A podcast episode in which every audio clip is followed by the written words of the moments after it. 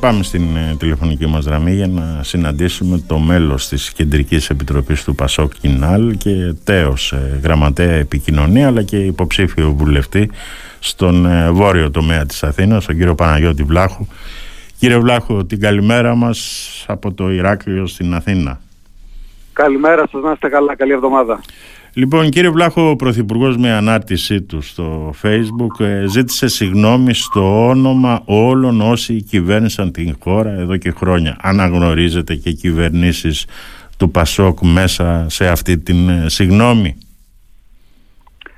Ξέρετε, η, η κυβέρνηση, η διακυβέρνηση του τόπου, η εξουσία δεν είναι ένα παιχνίδι με μουσικές καρέκλες απλά για να αλλάζουμε θέση τα, κάποια πρόσωπα.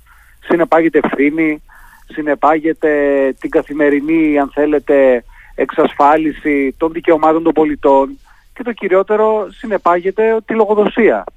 Εγώ δεν καταλαβαίνω πώς μια συγγνώμη ενός πολιτικού άρχοντα, του ανώτερου πολιτικού άρχοντα όπως είναι ο Πρωθυπουργός, ναι. να προσπαθεί να συμψηφίσει τις ευθύνες που η κυβέρνησή του με το παρελθόν. Αν ήταν έτσι θα πηγαίναμε πίσω στον Τρικούπι και στις αρχές του σιδηροδρόμου. Δεν είναι λοιπόν σοβαρά πράγματα αυτά. Πρώτον, μια συγγνώμη για να είναι ειλικρινής γίνεται εκείνη τη στιγμή έρχεται με μία σειρά από μέτρα και ανάληψη αντικειμενικής πολιτικής ευθύνης και φυσικά δεν μπορεί να μετατρέπεται σε έναν διάλογο για ποιος ευθύνεται για 20 και 30 χρόνια πριν. Όποιος έχει την ευθύνη της διακυβέρνησης έχει την ευθύνη να φτάνουν ασφαλείς στα σπίτια του οι επιβάτες. Τέλεια και πάπλα. Μάλιστα. Και ξέρετε γιατί σας ρωτάω κύριε Βλάχο, γιατί την δεκαετία του 90 ο ΟΣΕ είχε αφαιθεί στην τύχη του με χρέη που έφταναν το 1 δισεκατομμύριο, 700 εκατομμύρια, με τον οργανισμό να δανείζεται για να καλύψει το κενό από τις επιδοτήσεις για τις άγονες και ζημιογόνες γραμμές και ήταν επιδοτήσεις οι οποίες δεν κατέβαλε τότε η κυβέρνηση Σιμίτη. Γι' αυτό σας ρωτάω. Κοιτάξτε να δείτε, αυτή είναι μια συζήτηση η οποία δεν έχει νόημα. Γιατί θέλω να πω με αυτό. Εάν πιάσουμε οποιαδήποτε πτυχή της δημόσιας ζωής σήμερα, οποιοδήποτε πρόβλημα θέλετε στην καθημερινότητά μας, ναι. προφανώς και υπάρχουν διαχρονικές παθογένειες και διαχρονικά προβλήματα, αλλιώς θα τα είχαμε λύσει όλα. Αυτό όμως δεν σημαίνει ότι σήμερα δεν έχει ευθύνες αυτός που είναι υπεύθυνος για τη διακυβέρνηση της χώρας και για τη λειτουργία της κρατικής μηχανής. Θέλω να πω, στην τελική το Πασόκ ανέλαβε, άμα θέλει κάποιος να πάμε πίσω, το 2009 ναι, ναι. έναν υπερχρεωμένο οργανισμό σιδηροδρόμων Ελλάδος 10 δισεκατομμύρια ευρώ από τον κύριο Λιάπη, ναι. έκανε ένα σχέδιο εξυγίανσης μειώνοντας το προσωπικό χωρίς να κάνει ούτε μία απόλυση, έκανε μετατάξεις και δημιούργησε το ενιαίο κέντρο ασφάλειας, το οποίο λειτουργήσε μέχρι το 2017 και είναι άγνωστο γιατί εγκαταλείφθηκε. Συνεπώς ακόμα και όταν ήταν στη συγκυβέρνηση με την Νέα Δημοκρατία το Πασόκ και τη Δημάρ το 2014 έκανε ό,τι μπορούσε να συναυθεί μια σύμβαση, να ιδιωτικοποιηθεί μέρος των αστικών σιδηροδρόμων τον, για να μπορεί να λειτουργεί με άλλους όρους. Συνεπώς, όσοι ψάχνουν ευθύνες 10, 20 και 30 χρόνια πριν, νομίζω ότι απλά κοροϊδεύουν τον κόσμο και προσπαθούν να ρίξουν την ευθύνη από πάνω τους. Εξάλλου, δεν είναι πρώτη φορά που ο κ. Μητσοτάκης ζητάει συγγνώμη. Κάθε φορά που ο κ. Μητσοτάκης ζητάει συγγνώμη, ακολουθεί ένα παλμαρέ, μια αλληλουχία από αντιθεσμικές συμπεριφορές, όπως είδαμε και στην υπόθεση του κ. Ανδρουλάκη.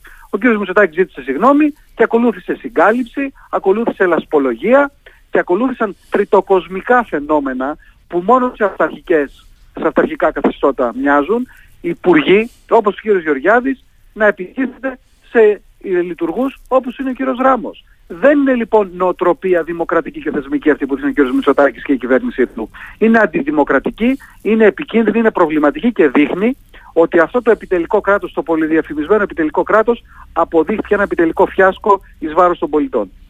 Γιατί κύριε Βλάχου πιστεύετε ότι δεν είχε προχωρήσει τόσα χρόνια τώρα το έργο της σηματοδότησης τηλεδιοίκησης; Αυτή είναι μια σύμβαση η οποία κρατάει πάρα πάρα πολλά χρόνια ε, όπως βλέπετε και πρέπει να διερευνηθεί αυτό εις βάθος ναι. έχουμε μια διαρκή μετάθεσή της το οποίο μπορεί να οφείλεται σε κακούς διαγωνισμούς, μπορεί να οφείλεται σε ολιγορίες της δημόσιας διοίκησης, μπορεί να οφείλεται σε αντικρουόμενα συμφέροντα. Δεν μπορώ να το γνωρίζω. Ναι. Σημασία έχει όμως να κατανοήσουμε ότι όταν θέλουμε να έχουμε σύγχρονα έργα στο ελληνικό δημόσιο, είτε αφορά την ψηφιοποίηση, είτε αφορά την ασφάλεια, είτε αφορά την καθημερινή εξυπηρέτηση του πολίτη, πρέπει αυτές οι διαδικασίες να γίνονται γρήγορα και να γίνονται με έναν τρόπο που δεν θα καθιστούν και τις τεχνολογίες παροχημένες. Αν συζητάμε τώρα για ένα σύστημα τεχνολογικό του 2000, προφανώς κοροϊδεύουμε τους εαυτούς μας.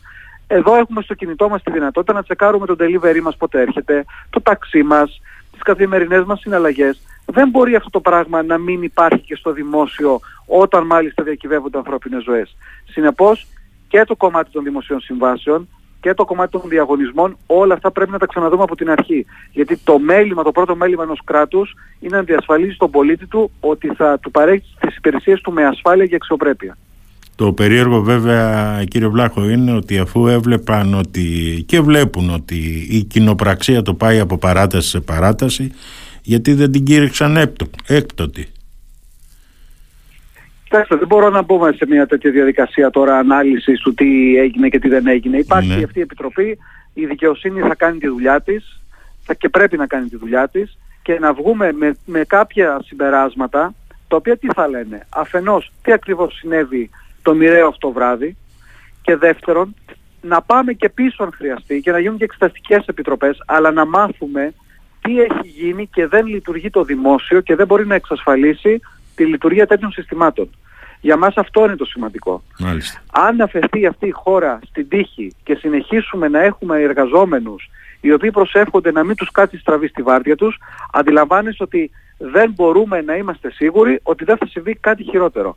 Και προφανώς δεν μπορούμε να μένουμε σε μια λογική 50 και 60 χρόνων πριν. Δεν μπορούν οι δημόσιες μεταφορές μας και ειδικά το τρένο που είναι το πιο οικολογικό, το, το οποίο είναι ένα λαϊκό μέσο, δεν μπορούμε να το αφήνουμε στην τύχη του. Αυτή είναι η δική μας προσέγγιση. Και έχουμε και ένα ταμείο ανάκαμψης και ανθεκτικότητας στα χέρια μας που μας επιτρέπει να χρηματοδοτήσουμε και να κάνουμε όλες εκείνες τις αναγκαίες επενδύσεις για να μην ξαναζήσουμε τέτοια τραύματα. Δεν μπορώ να διανοηθώ πώς μια εταιρεία η εταιρεία που έχει την καθημερινή λειτουργία, η Ιταλική εταιρεία, έτσι, ναι, που ανέλαβε και αγόρασε το κομμάτι αυτό, ναι. νύπτει τα σχήρα της. Λες και η μεταφορά των ανθρώπων δεν έχει να κάνει με την ασφάλεια. Αυτοί δηλαδή δεν έπρεπε να ελέγχουν και να έχουν και αυτοί ένα μερίδιο ευθύνης στο πώς λειτουργούν αυτοί οι σιδηρόδρομοι. Δηλαδή ο καθένας κοιτάει το δικό του και στο τέλος την πληρώνει ο πολίτης. Αυτά είναι εύλογα ερωτήματα.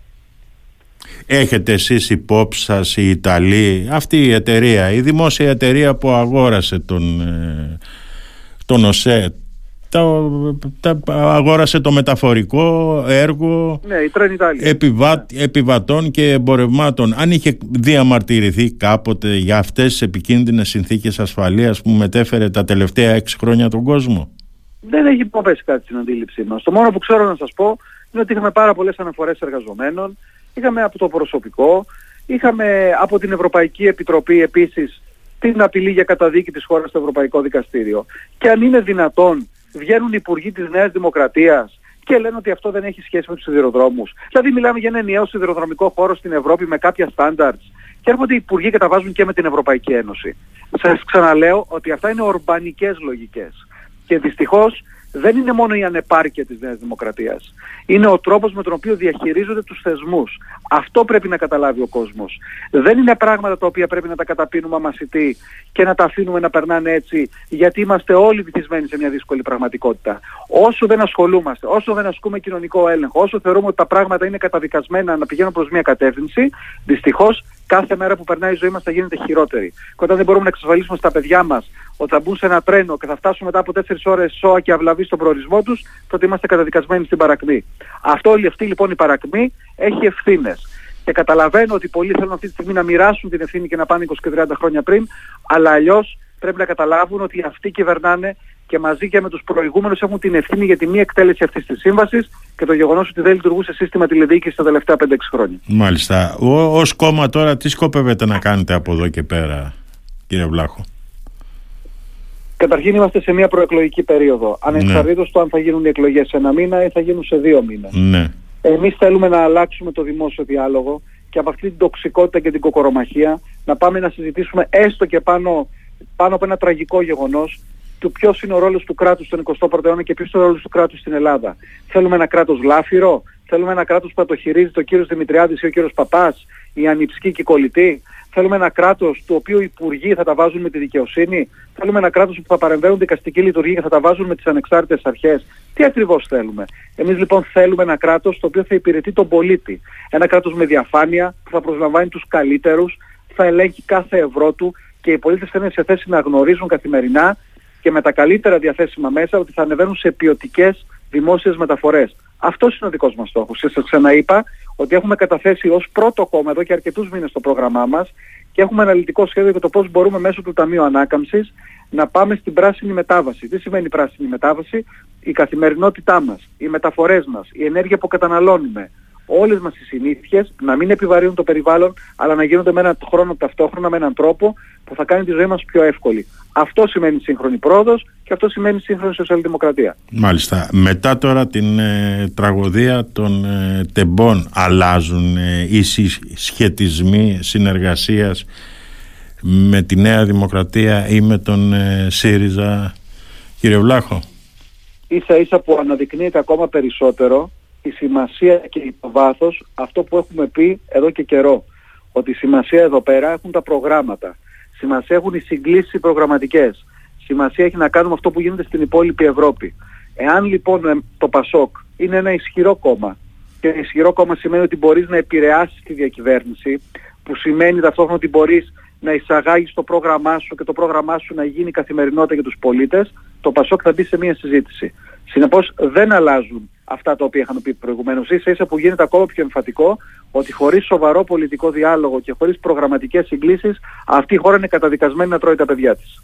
Μετά το δυστύχημα κύριε Βλάχου βλέπετε να παίρνουν παράταση οι εκλογές; Κοιτάξτε, θεωρώ ότι έχει διαμορφωθεί ένα κλίμα το οποίο είναι πάρα πάρα πολύ βαρύ. Και αυτό το κλίμα δεν είναι εύκολο αυτή τη στιγμή να γίνει προεκλογικό. Αντιλαμβάνομαι ότι στο Μέγαρο Μαξίμου όλα περνάνε μέσα από πολιτικούς μικροϋπολογισμούς. Α, όμως θα είναι πάρα πολύ δύσκολο με την υπάρχουσα πραγματικότητα και, το ευρύ, και την ευρύτερη κατάθλιψη και θλίψη που υπάρχει στη στιγμή στην ελληνική κοινωνία, αλλά και το σοκ που υπάρχει σε ένα πολύ μεγάλο κομμάτι, των νέων ειδικά, να πάμε σε μια προεκλογική περίοδο. Και νομίζω ότι και το πιο σωστό θα ήταν να δοθεί ένας χρόνος, να μάθουμε τι ακριβώς συνέβη και αμέσως μετά τις εκλογές όποια κυβέρνηση εκλεγεί να έχει ως πρώτο μέλημά της την ανάταση του κράτους των δημοσίων μεταφορών και των δημοσίων αγαθών. Σας ξαναλέω, παιδεία, υγεία, μεταφορές, ενέργεια είναι κρίσιμα πλέον κομμάτια της καθημερινής μας ζωής των ατομικών και κοινωνικών μας δικαιωμάτων αυτού του δημοσίου χώρου που έχουμε ανάγκη όλοι για να ξανασηκώσουμε όρθια την ελληνική κοινωνία. Δεν μας αξίζει να στυνόμαστε στις ουρές της ψηφιακής ελεημοσύνης, να βλέπουμε υπουργούς να τα βάζουν με τη δικαιοσύνη και με, τους, και με την Ευρωπαϊκή Ένωση και τις ανεξάρτητες αρχές και εμείς να θεωρούμε ότι όλα θα πάνε καλά. Συνεπώς το ΠΑΣΟΚ ξανακαταθέτει το πρόγραμμά του και είναι εδώ, εφόσον είναι ισχυρό, να δείξει στον ελληνικό λαό ότι έχει τα πρόσωπα, την αξιοπιστία και τις ιδέες να αλλάξει πορεία η χώρα. Μάλιστα. Κύριε Βλάχου, σας ευχαριστώ πάρα πολύ για αυτή την να είστε καλά, Εγώ ευχαριστώ. Καλή συνέχεια. Την καλημέρα μας από το Radio Me, κύριε Βλάχο. Γεια σας, γεια σας.